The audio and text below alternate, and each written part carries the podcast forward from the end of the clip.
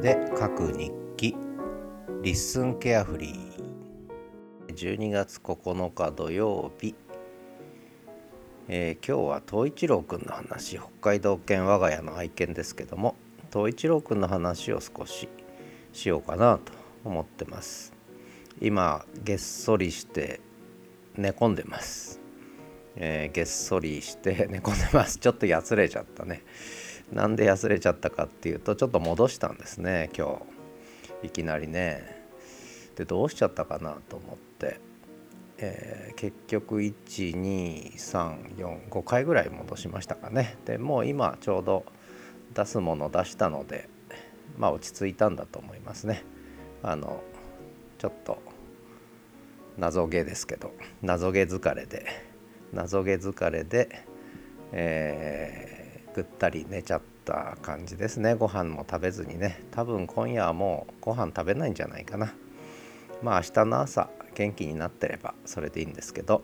で最初原因が分からなかったんですがあの謎毛を分析した結果あの原因が分かりました。ちょっと今朝あの鶏肉を鶏のささみを結構まとめ買いするんですけども冷凍のやつをね。でそれを大きな鍋でこう低温でゆっくり低温でね火入れちゃうと硬くなるんで、えー、高温すぎるとね。で低温でじっくりとこう30分ぐらいかけて、えー、ボイルするわけですけどまあボイルまでいかないですね。温めると低温で、えー、出来上がるわけですがそれを作ったんですね。でそれを見ていた匂いに反応した東一郎くんが、まあ、食べたいと言うからちょっと一つちっちゃいのをあげたんですね。そしたらもう一個欲しいというのであげちゃったんですね。でそれがいけなかった。食べ過ぎです。食べ過ぎ。消化不良、えー、消化不良です。でしかもこう小さいと言っても少しこうどうでしょうね。こう親指と人差し指で丸作ったぐらいの大きさなんでで東一郎君は北海道犬なんですがあんまりワイルワイルドでなくてお上品にできてまして結構細かく切らないとおやつもこうね、そういった肉とかも細かくしないとあんま食べないんですよね。なのであんまりがっつかないんですがまあ珍しく欲しいっていうもんだからあげちゃったのが良くなかった。あの大きいままあげたのでそれで消化不良になっちゃいましたね。2つもあげちゃったので。まあそんなことでした。ということで、えー、謎毛とげっそりな東一郎くんっていうのはそういう話で。でちょっとその前に戻るといきなりのガブ。これはねちょっと困っちゃったんですね。いきなりのガブはあの面識があって一度私の家にも泊まりに来てくれたあの民泊にね、えー、女性がいるんですけれども。その方が久しぶりにこう東一郎くんが、え玄関先に出てるのを見つけて寄ってきて寄ってくれたんですね。で寄ってもういきなりもう慣れてると思って手を出したんだよね。でそれに反応しちゃって東一郎くんは「誰だこいつ」みたいな感じでちょっとガブをしてしまったと。でやっぱり顎の力は強いんですよね。私も爪に穴開いたこともあるし手のひらの親指の下のこう膨らんでるとこね。ここも肉が飛び出したことあるし。あ今日はこんなネタばっかですね。すいません。こういうの苦手な人ごめんなさい。えー、まあ結構ねすごいんですやっぱり。あの噛むと。一瞬なんですけど本気噛みじゃなくてもやっぱり結構ねあのきついんです。でちょっと指先血が出ただけだと思ったんだけどそうしたらあの指のちょっと血管が切れちゃってってねちょっとぷくって膨らんできたんでそれがちょっと心配ですね。いきなりのガブをやってしまったと。ね。ちょっと不用意に手を出しちゃったんですよね。うん慣れてると思ってね。やっぱり警戒心強いんですよね日本犬。特に北海道犬はやっぱり警戒心強いので。まあそんな事件があってちょっとまあ私も落ち込んだし東一郎君もその後ね相当落ち込んでましたね。やっちゃったって感じでちょっと半日ぐらい落ち込んでましたけどもあの、うん、まあ一応だいぶ落ち込んでました。はい、えー、すごすごと落ち込んでましたけどもあ知ってる人だったって後から気づいたというね、えー、ことなんですがまあそんなことがあってこれも事件ですね。だからちょっと2日続けてね、えー、事件が起きちゃったので。でその前の日はあの朝の散歩でちょっと雪が降ってで雪が2センチぐらいうっすら積もったところ歩いてたら東一郎君が何かこうに反応してゴミだと思ったんですけど私。ゴミだと思ったんだけどなんか違うぞと思ってもう一回戻ってみたらこれがお財布というかカード入れというかで鍵がついてて、えー、多分カードが4枚ぐらい刺さってたんじゃないかな。でこれはやっぱりまあ交番届けた方がいいだろうということでまあそのお散歩の帰り道にちょうど交番があるので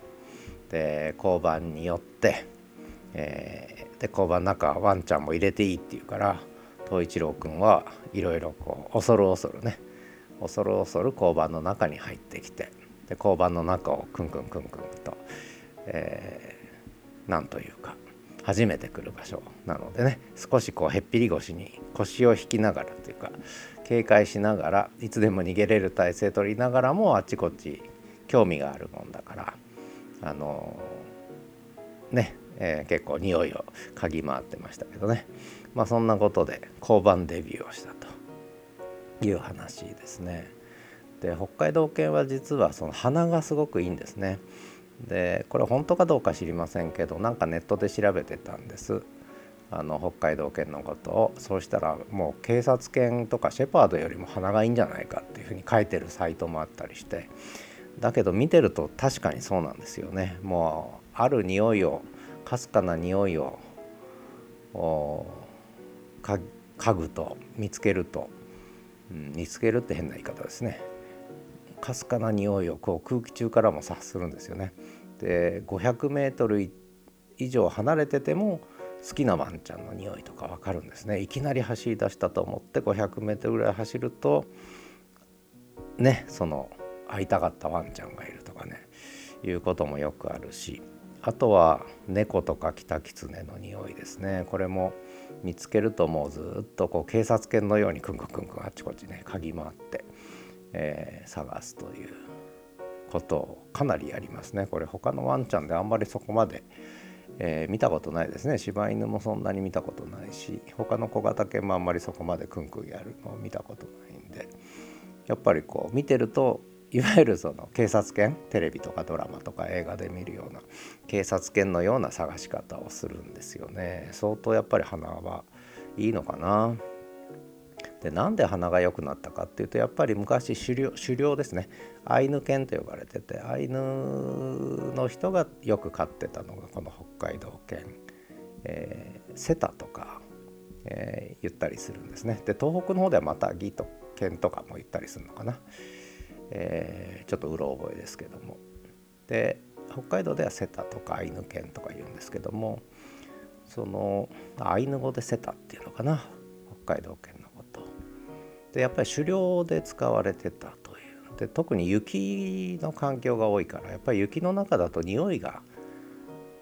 ねよくわかるんだと思いますよね。だから結構敏感になったのかなとかね思ったりするのと、まあ、あとついでに雪絡みで言うと北海道犬の特徴はこうマズルが短いんですね。マズルっていうのはこう鼻先ね。鼻先が柴犬の、まあ、半分までいかないけど3分の2ぐらいで結構可愛いマズル短いマズルなんですよね。それから耳がちっちゃい、えー、耳は本当に可愛くてちっちゃいんですけど、えー、でこれなんで耳がちっちゃくてマズルが短くなったかっていうとこれは根拠ないですけどやっぱり寒い地域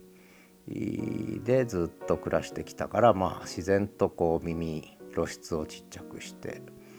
えー、マズルも短くなってみたいなねことがあったのかなとかね勝手に想像したりしてますけどね。まああとは今冬毛になってるんですけどもとにかくこのダブルコート毛毛ですね毛皮というか紐はすごく密ですねあのすごくあったかく密ですねだから冬暖房があんまりつけれない。暖房つけると暑がっちゃうというねことがあってそれで仕方ないので私がこう毛皮というか着る毛布を着て家の中で過ごしてるんですけどね。あの東一郎ファーストで、えー、我が家では過ごしていると、うん、そんなことなんですがその、えー、ファーストの東一郎くんは今げっそり げっそりとぐったりと、えー、静かに寝てると。もう今日は邪魔しにも来ないね。もう完全に寝てますね。相当疲れたんですね。やっぱりゲーゲーやってね、えー、ちょっとかわいそうでしたけど見ててね。でこれも見てると本当に人間と一緒で。で背中さすってくれって言うんだよね。でずっと背中さすってあげて、えー、やってたんですけども。まあそんな感じでなかなか人懐っこい可愛らしい我が家の愛犬のアピールで今日の声日記。2日に1回の声で書く日記は終わりにしようかなというふうに思っています。ということで、え